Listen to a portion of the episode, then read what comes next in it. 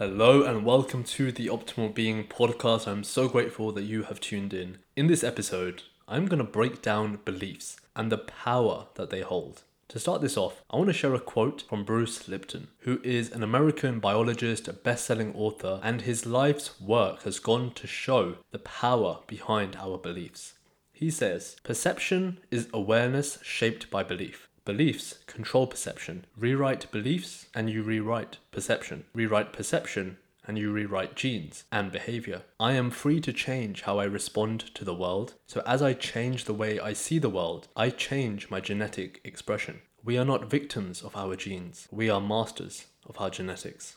There has been a really profound discovery in the field of epigenetics which has shown that we are not ruled by our genes. This is huge. I know I was certainly brought up to believe that if I had bad genes, then I would be more likely to be ill and so on, and there was nothing that I could do about it. However, what has now been proven is that if you change your perception, which is molded by your beliefs, you can change the way your genes are expressed. So, the way I see this is that if, say, for example, heart disease runs in the family, chances are it's not due to genes, but due to the same beliefs, the same behaviors, and the same attitudes that have been passed down generation to generation, which then triggers the same genes, making one more perceptible to heart disease. Your genes are a blueprint. Genes themselves do not control biology every gene can in fact be modified to create 3000 variations. And our bodies are a community of 50 trillion cells. The signal from the brain controls the cell. We are effectively the broadcaster, and our cells are the television set. By changing our perception, which is based on our beliefs, we can change our behavior, which then changes our cellular expression that goes on to change our genetic expression. So now I ask you this are your beliefs in line with how you want to be living? The most amazing thing is your beliefs are entirely up to you. You decide what you believe.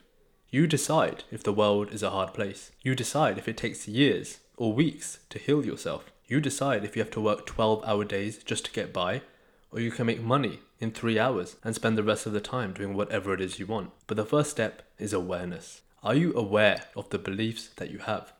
90% of these beliefs are at the subconscious level of the mind.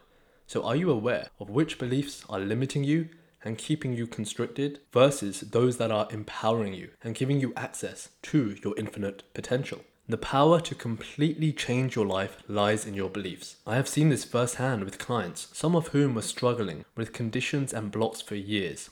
And after a few sessions where we transformed the beliefs about the said conditional block, they then broke through.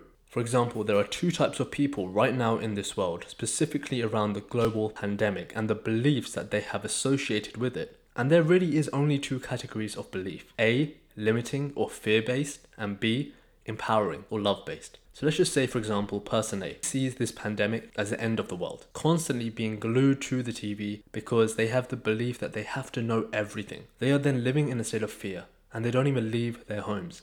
They are constantly now in a state of worry, worry about their jobs, worry about their finances, worry about their health. They believe that this is only going to get worse and that they will get ill the moment that they step outside their house. On the other hand, person B has subscribed to the most important updates about the news and that's it.